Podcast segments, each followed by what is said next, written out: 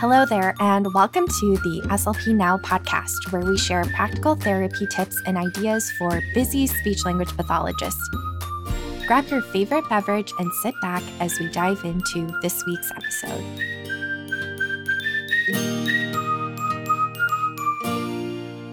Hey there, it's Marisha, and welcome to the SLP Now podcast. This summer, we are doing a series called Strategies You Can Use, and we picked different goal areas, and we're going to do a blitz of three evidence backed strategies that you can use when targeting those specific skills. So these are mostly strategies that have come from the literature, and we're just pulling out the ones that are most practical that might help you if you're feeling stuck, or just wanting to try some new strategies when targeting some of our most common goals. So, without further ado, let's dive right in.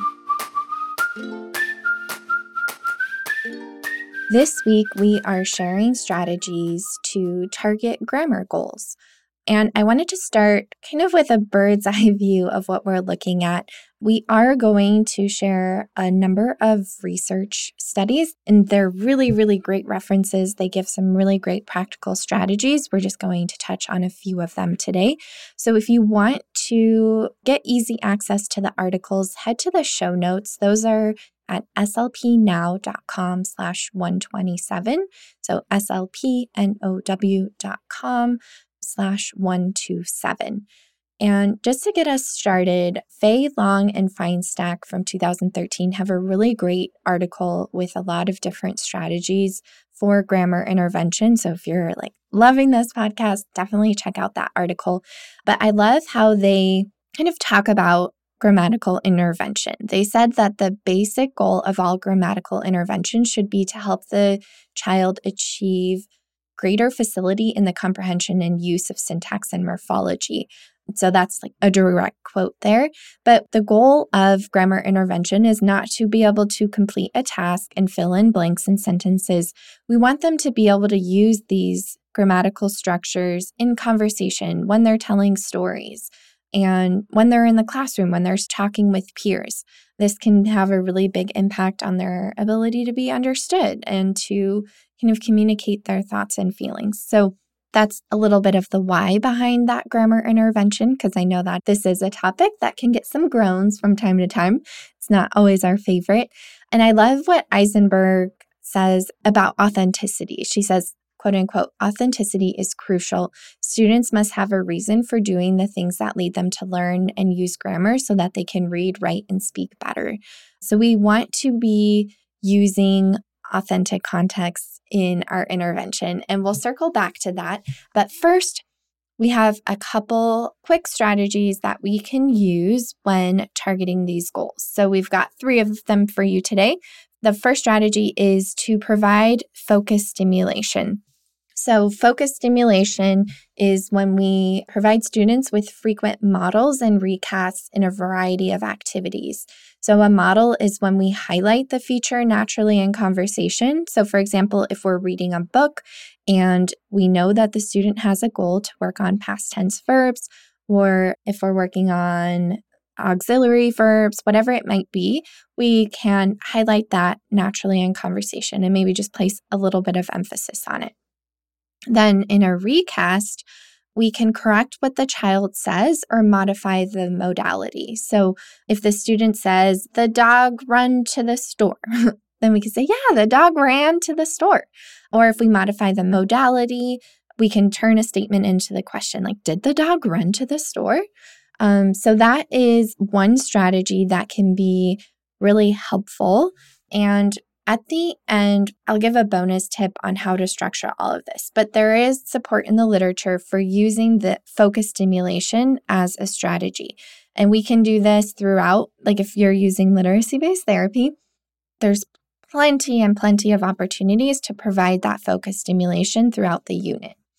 Then, our second strategy is to use a strategy called imitating contrasting sentences. And this is an older article, Connell 1982, but it includes a lovely step by step training procedure that is free to access. So I would highly recommend checking that out and consider giving the strategy a try, especially if you're feeling stuck with a grammar goal. Like if you've tried everything and the student just isn't making progress. What this is, is where imitating contrasting sentences is a lot like what it sounds, but the child imitates the target sentence as well as a contrasting sentence that's like semantically or grammatically related. And we typically use like picture cards with this. And like I said, the article lays out a really nice protocol on how we would do this, but we would give the student some picture cards or whatnot. And then we can say, like, the boy is walking. And then a contrasting form for that could be he is walking. So then the student imitates the target as well as the contrasting form.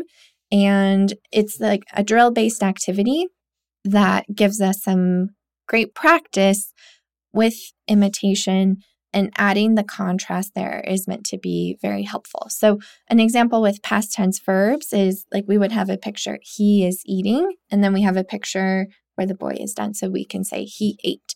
He is eating, he ate. So, that's that contrast. And then that's a great way to work on past tense verbs or auxiliary verbs as well. Eisenberg 2007 says that the most effective timing of imitation drill is immediately prior to an activity that involves contextual use of that same structure.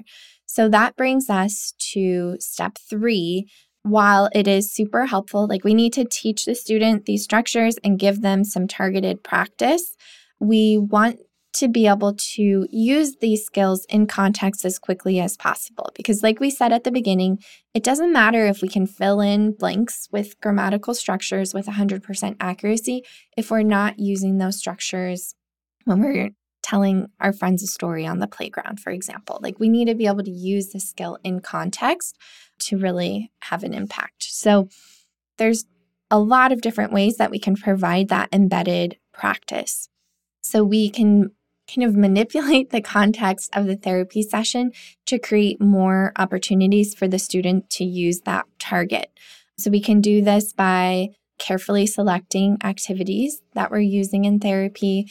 We can use books, set up certain conversation topics, and then we can really provide embedded and practice using a huge variety of activities. We just need to take advantage of that opportunity and think about how we can do slight modifications to help to allow this to work for our students. So, some great embedded activities are to work on describing pictures.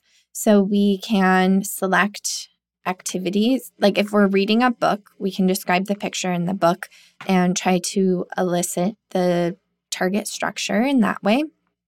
We can ask strategic questions and this is really great for mixed groups. So, like the describing the picture activity, like if we're reading a book and we're doing kind of an extension activity with that book, we're looking at the pictures in the book, and student A is working on past tense verbs. So, that student can make sentences telling what happened in the story.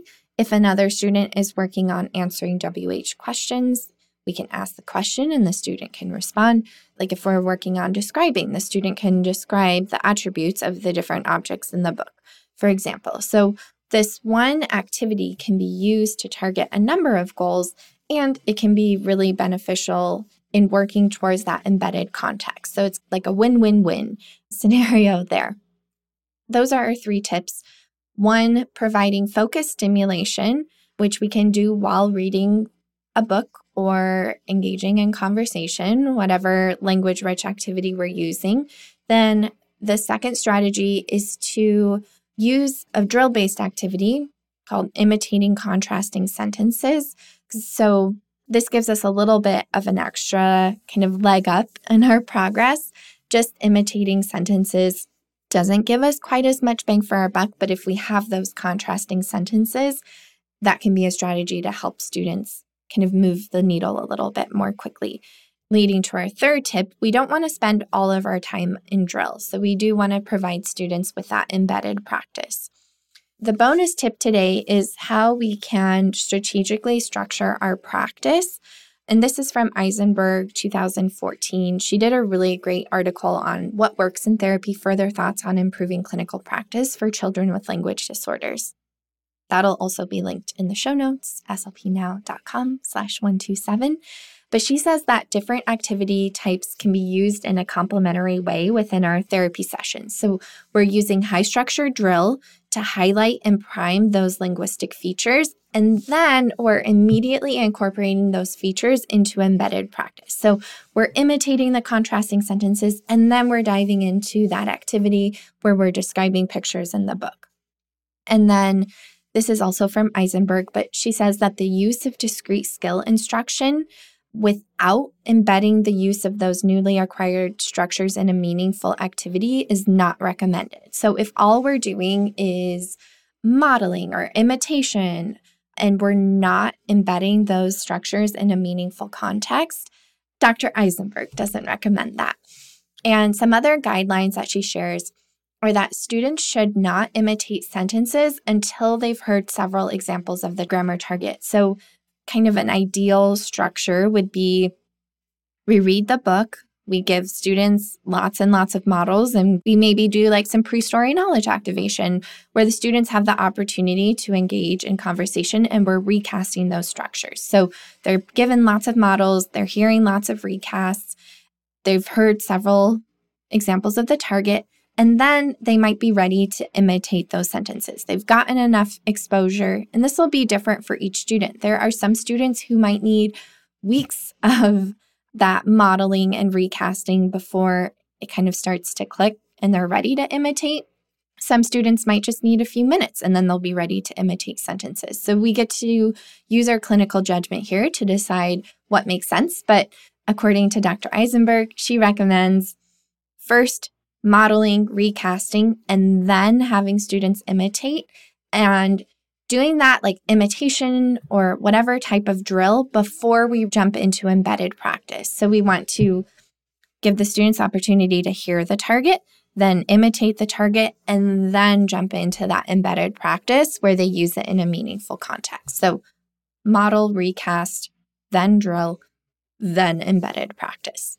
So that is a wrap on our blitz of strategies for grammar. I'm looking forward to seeing you all next week where we dive into strategies for syntax. So, working on compound and complex sentences, passive voice, relative clauses, all of that good stuff. So, hope you have a great week and we'll see you soon. Thanks for listening to the SLP Now podcast. If you enjoyed this episode, please share with your SLP friends and don't forget to subscribe to the podcast to get the latest episodes sent directly to you. See you next time.